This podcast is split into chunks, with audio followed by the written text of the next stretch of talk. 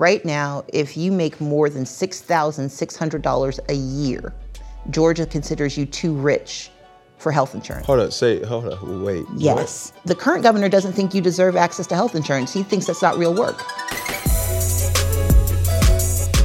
Yo, what's good? What's poppin'? What it is, what it ain't, what it could be, what it should be, what it would be. It is Cam Newton, the son, Mr. Boogie to all.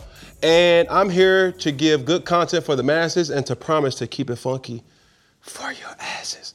Now, the reason why I whisper is because I'm in the midst of greatness. Now, I told her that I was extremely nervous. Not that I get nervous, I make people nervous, but today I'm got bit by the bug. I have the honor and the pleasure of speaking to an author, having the pleasure of speaking to a uh, business owner. I have the pleasure of speaking to a lawyer, uh, amongst many other things, and hopefully the next governor of Georgia. Thank you. Miss Stacey Abrams. How are you? I am quite well. Thank you for asking. How are you? Now, listen, I am phenomenal. Thank you for giving me the most expensive thing anybody can give, and that's time. Thank you. Um, and I told you off camera that what what I want to do, just in, no different than any other guest, is really humanize them in a way that I'm able to bring something out of them that nobody probably ever has gotten. And it can be something as simple as, oh, I really like popcorn, or I really like this, or I really like that. So as we're talking about it, as I was looking into, you know, the history of your evolution, right? The author, the romantic novelist. Please enlighten me to we all see the state of the union, right? Very articulate. You represent the culture and a people so proudly, right? Uh, how did we come up with that, or, or what what what kind of sparked that interest? So I'm the my mom was a librarian when I was growing up, so I loved reading. I've been reading since my earliest memory. I actually tried to write a romance novel when I was in middle school, but What? Yeah, it was really short because I couldn't date till I was 16, so it really I was missing a lot of the context. Okay, but okay. Uh, watched a lot of General Hospital and uh, you know One Life to Live as a child. But always loved romance. Used to read romance novels with my sisters, and I have a, a great aunt who passed away. She used to just collect them. When I was in law school, I wanted to write a book, Okay. and I'd always wanted to write a book. The book I wanted to write was actually based on my ex-boyfriend's dissertation. He was a chemical physicist. What? Yes. What's his name? So I can. Well, his name is Derek Williams. He's actually in the book in prison uh, because it was a bad breakup. Um, we broke up long before I used to. But this is fictional or non-fictional? for real, he is a chemical physicist. In fiction, he is in prison in the book because I was still bitter when I wrote the book. Um, I mean, we were friends by then because Yeah. I was, but you know, How did he feel about that? he understood why. I'll He- say less. He, he, he knows why he's in there. Okay. he's- so I wanted to write a romance novel. I wanted to write a spy novel. Okay. But it was the late '90s, and black writers couldn't get published in espionage. Mm. Um, just think about it. There, there were no black spy novelists, and then the only places where black women really could get published in mass fiction was romance. So I made my spies kill all the same people they were going to kill, but I made them fall in love, and it became a romance novel. And that's how I, I started writing romance. Listen here. Well, we can end it right there. You know what I'm saying? We got some, because I never would have know, uh, you know, known that. But more importantly, just for you to be able to, you know, being a public offi- official or being a person of influence, right? I'm pretty sure you've seen your life change in a in a blink of an eye, right? What are the perks of it of it, and what's the bad things about it as well? So I am an introvert, Okay. in, in the truest sense of the word. I really, I appreciate the access I have. I appreciate my ability to engage people, Mm-hmm. but I'm I'm kind of quiet and private, and so the the challenge has been that I can't be that way as much as I used to. I I spend a lot of time in public spaces in ways that had I thought about it, I probably wouldn't have. I'm like, huh. Normally, in, in normal circumstances, I would be watching an, you know a Star Trek marathon by myself. Wow. Yes, but the the upside is that and the benefits of what I mean. Look, I got to be on Star Trek, so Yeah. I, that was that was fun. But there's um there's an access that's created to people and to conversation sometimes you never imagine. Right. And as someone who really is in public service because I care about people, Yes. it's been truly a fantastic opportunity for me to get to just engage people in really different ways. Right. Uh, things I don't think I would do, people I don't think I would meet, I get to meet and I get to do. And I'm a better person every time I get to engage with people, even if we disagree. Right. And so, you know, yes, you give up privacy, you give up uh, alone time, but you gain access. You get to, you know, live out your childhood dreams of walking on, you know, the. I get to, I got to descend uh, from a spacecraft, so you know, that was kind of cool. So you're you're a very sci-fi preferable show watcher. I watch everything now. Sci-fi. I love science fiction. Okay. But I have a deep and almost religious commitment to television. Okay. Yeah. So take us there to your if we still had TV guide, Yes. right? Which we don't. Well, we have it in social media form or whatever because of Twitter or Instagram. What would be the top three most visited TV networks or shows or series or movies in Miss Abrams' catalog? So right now, uh, I, I curate kind of differently. So I just finished watching Eureka, which is a sci-fi show that I missed when it came out, but ended up binge watching the last the full five episodes, five seasons. But yesterday I watched uh, the FBI. Uh, they come on CBS. So FBI, FBI Most Wanted, FBI International. I will watch the three Law and Orders that just premiered because it just it's back. I need the Equalizer to come back. Uh, Abbott Elementary, which is really important. Oh, yes, and. I am waiting till uh, I get some time so I can catch up with Rick and Morty because the new season is out and I need to see it. But I've already watched the late, the, le- the latest season of Solar Opposites, which is also quite good. So we have a lot of time on my on our hands. That's what we're trying to say. But even then, I think what's what's most important for me, and that I do a due diligence for you is to bring out, like I said, the humanistic side. Because oftentimes I've been guilty or have been kind of thrusted on a platform, and people forget that you're human too. If somebody were to rush me and, and slap me or say hurtful things to me, I'm not bulletproof. You know what I mean? And when a person may say, "Oh, she got all that time to do all this and do all that, how she gonna help our community?" Well, how would you say, or how would you answer that question? One, I love television because it is a great way to decompress. Mm-hmm.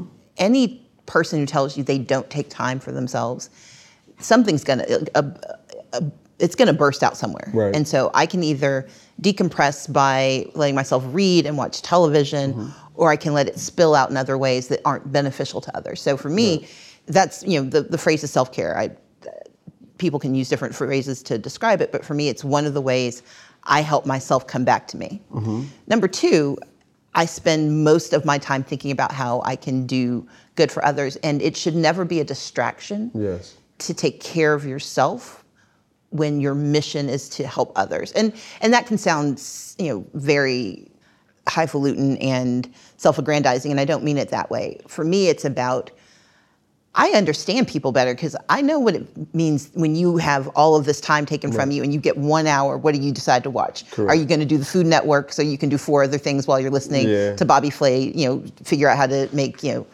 you know Some type of some, some pierogi, yeah. exactly. Or are you going to spend this time doing something else? And for me, it to your point about humanization, I want elected officials who actually understand what real life is like. Yes. And I'm I'm very real. Right. And I feel it. matters. And and I think we need as a people, and I'm not talking about no age, race, ethnicity. I'm talking about American people, more specifically Georgians, need people who are in positions of power that are tapped in to it. And I think I could speak to this when you're so used to when you're so used to pouring in other people's cup. It's so important for you to find ways to fill your cup up because it's not fair. At, at the end of the day, you know, my mom always says, "What color is your battery?" You know what I mean? And it's like, man, my battery's you know, green today, mom. Oh, I ain't gonna lie to you, mom. It's yellowish red, you know. But we want to operate off of premium, you know, um, time that you know we know that Miss Abrams, she's getting the best version of myself. You know, my son, he's getting the best version of myself. My my my significant other, my family, my friends, my loved ones, like they are getting the best version of myself. And the only way I'm able to do that is if I'm charged up and if I'm refilled. You know, I think for you, you represent so much. Being a, du- a double minority, right? An African American who is a female, proudly so do you or what do you think of where women are in positions of power and where would you like for you know you to see that women have made incredible strides black women have made remarkable strides but there are still places we are either not admitted to or one of us gets to stick our head in and the rest of us are told we let one of you in go away. Mm. and so there's never been a black woman governor in the history of the united states. In 246 years not a single black woman has ever been elected to the highest executive office at the state level. And your eyes are really big. And the reality is it, it's a consequence of how we think about women's leadership and black women's leadership in particular Black women have made strides as mayors. Uh, we've had a U.S. Senator, we've got a vice president, but getting black women into the position of power that has the most direct control over our daily lives, that's what the governor is. Most people know the presidency, they know the mayor, but it's the governor who decides how funds are allocated for education, for housing, for healthcare, for how you make your living. And we've never had a black woman in that position. When I was the nominee in 18, I became the first black woman in American history to even be nominated. Mm. And the fact that that wait, waited until 2018 right. is concerning. And so I think while we have made progress, we can never rest on our laurels because the places where we are not permitted, the places we have not uh, been able to advance into, are often the spaces where we need to be the most. Right. For me, the issue of reproductive care, that's, uh, that's a governor's decision the issues of mass incarceration. That's, dis- that's often determined by governors. Whether or not we have affordable housing, that's what the governors help direct. All of those conversations that we're having at the kitchen table or in the car, the conversations we're having during commercial, right. those conversations are often driven not by who the president is and not by who the mayor is, but by who the governor is. And so for me, it is a critical job that so few people understand, but it controls so much right. of the outcomes of our lives. Right. So even with that, I think I commend you for being so. Uh, or just persevering through so much adversity. And I only can imagine what you go through on a day to day basis. Uh, but why do you keep going and going? Like, I, I want to hear from you because this is not your first time running for governor. It is not. Right? And I think people not only myself, but for the viewer just to see, like, listen, hey, you know, this is something that I believe in. This is something that I know change is near and I want to be that change, right? So, what keeps you uh, replenished? What keeps you, you know, pushing towards like what you want and not giving up, so to speak? So, I told you I'm the my parents, my mom was a librarian, my dad was a shipyard worker. My parents were working poor. Like they worked full time, but could never. He was a longshoreman. Uh, so a shipbuilder. Okay. So shipyard worker. So he he worked his way up, yeah. but you know, longshoremen had labor unions. Yes. he didn't. And so when my dad got hurt on the job, they refused to pay his workers' comp. My mom was basically the primary breadwinner when my dad was delivering pizzas trying to you know get mm. his literally get his body back in shape because he, he, broke his back and they wouldn't pay his workers comp and so i grew up in a space where we had so little and even before my dad got hurt there was there were ch- economic challenges but my parents made us volunteer mm. they would take us out to volunteer every week because they would tell us my dad's way of saying it is having nothing is not an excuse for doing nothing mm. your job was to help other people because no matter how bad your life was, there's someone who had a story you didn't know right. and they needed you. And for me, that was why I ran for governor because I've had this extraordinary privilege. I got to go to Spelman College and Texas for grad school and Yale for law school. I got to be an attorney and a writer. But not any of those things were, were predicted. They were because my parents raised me to think that you you try, and if you don't succeed, try again. Mm-hmm. You plan, you educate yourself, you do what you can. And when you have setbacks, you don't let those set you back. You, you acknowledge it and you find the next thing to do as long as your mission remains. Right. And so when I ran for governor, my mission was to serve the people of Georgia, and make sure that the millions of people who watch everyone else get more and they don't want every they don't want to take anything from anyone mm-hmm. they just want to be able to take care of themselves take care of their families but they can't figure out why it hasn't worked or why it's so hard i know what the answer is i know what government can do if it works well and when i applied in 18 and didn't get the job mm-hmm.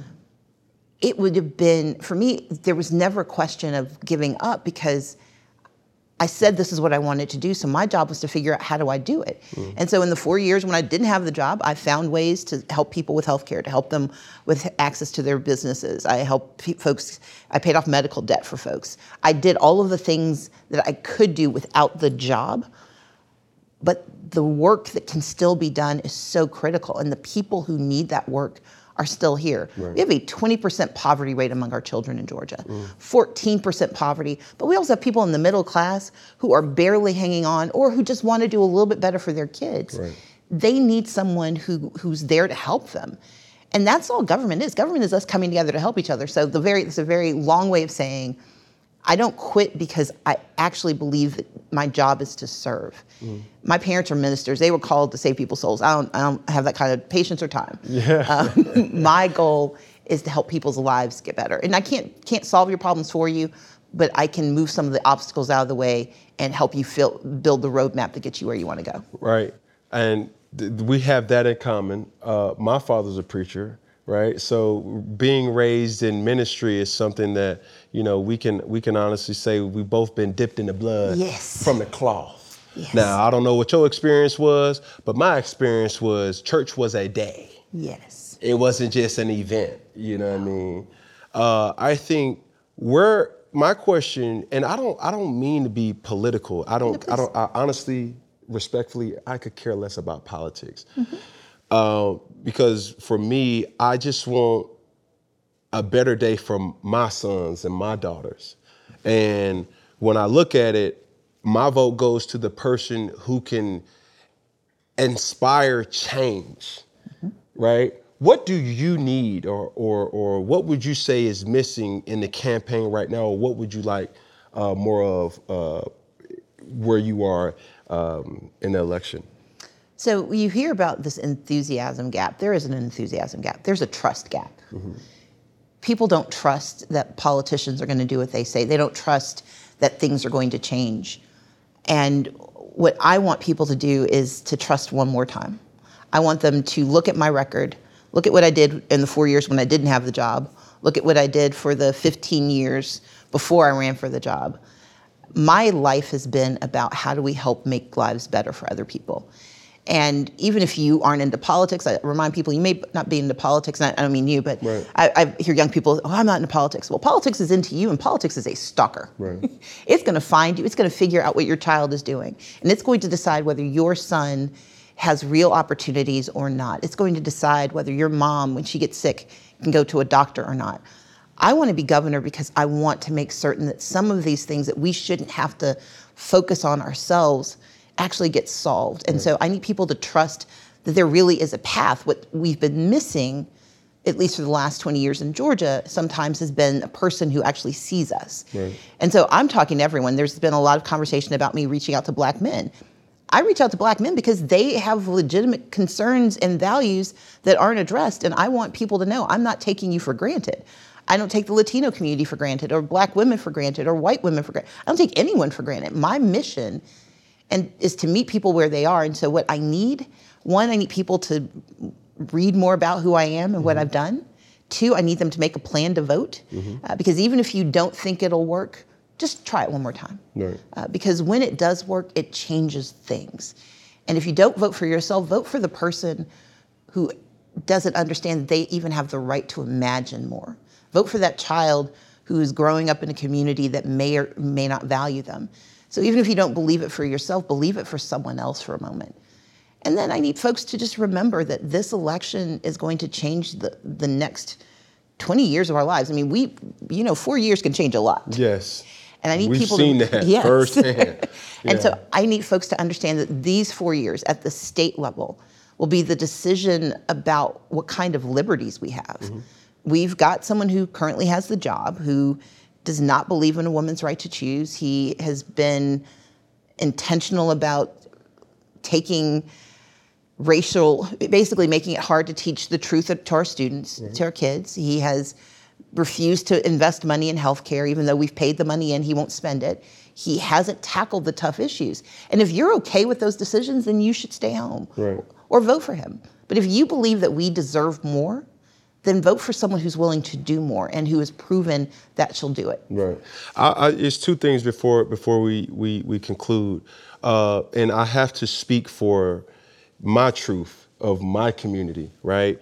And we've all seen what has happened, whether in Georgia or out of Georgia, uh, as far as votes and things like that, the corruption and many different things outside of just votes.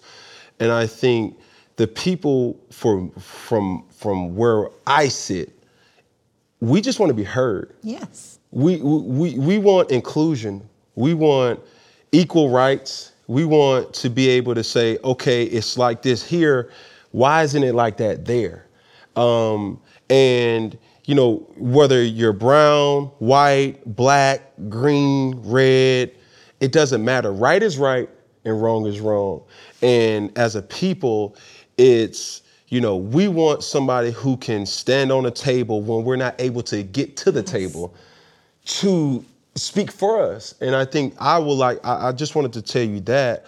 But let's let's let's do some foreshadowing. Let's let's let's use the most strongest muscle in our body and speak life over, you know, what we want, and that's to be intentional. Let's say Stacey Abrams is uh, the new governor of Georgia what is something that you can tell the viewer to expect? What would be your what would be your call to action to uh, doing or getting done while you're in office? First job is to expand Medicaid. Right now, if you make more than $6,600 a year, Georgia considers you too rich for health insurance. Hold on, say hold on, wait. Yes. In Georgia, you if you make more than $6,600, you are considered too wealthy for health insurance. A year though. a year. A year. Okay, we're gonna And fix so- that. And so Medicaid expansion means that if you were working for $9 an hour, you're working full time, and your job doesn't give you health insurance, I'm gonna make sure you get that insurance. If you're taking care of your mom because she's sick and you can't work a full time job because half your time has to be, the current governor doesn't think you deserve access to health insurance. He thinks that's not real work. I have both my parents living with me. Right. That is work. And so I want to make sure you have health insurance. But it also creates 64,000 jobs across the state of Georgia, mm. so in every part of the state. And it helps us save hospitals. We're about to lose the Atlanta Medical Center, one of only five level one trauma centers in the state, one of only two in Atlanta. If it shuts, when it shuts down, we already know they're laying off the cafeteria workers, they're laying off the janitors right before Christmas. We could have solved this problem if the governor had accepted $12 billion that we've already paid for. He won't bring the money home because he doesn't think that people deserve health insurance. That's my first mission because if you guarantee people access to being able to take care of their bodies, Especially in a time that we're living in. Exactly. If you can take care of your body and your mind, because it's also how we get mental health care in the state. Wow. If we do that, that changes everything. It, it makes it easier to do affordable housing, it makes it easier to invest in education, and we've got the money. We've got the money right now. We've got $6 billion in surplus after we paid every bill, after we put 15%. You and I both know the good Lord only asked for 10. Yeah. Georgia does 15. Once you've done that, we've got $6.6 billion left over. And I want to spend it on healthcare, education, housing, and then helping small businesses get the same support that big companies get. Absolutely. I do those four things. I think I will have done a really great job as governor. Plus, I intend to repeal his ban on access to reproductive care for women. I just got chills. Listen, man, for the people who sees this, um, is this like a, a paid advertisement? I'm Cam Newton and I approve this message. Take your asses out there and vote. This is my platform, and uh, Miss Stacey. Right before we leave here, we're going to end with looking at this camera first. Okay. Then we're going to go to this camera second, and then we're going to finish with this camera right in front of us. We're going to say one finger, One finger, one pinky, one pinky, one thumb, one thumb, one love. one love. Yes. By the way, socks are awesome. Appreciate you. I was just trying to get a little sauce. A little this- this- swag. socks- those socks are awesome. You know what I mean? A little sauce. yes, ma'am. That's it. Thank you.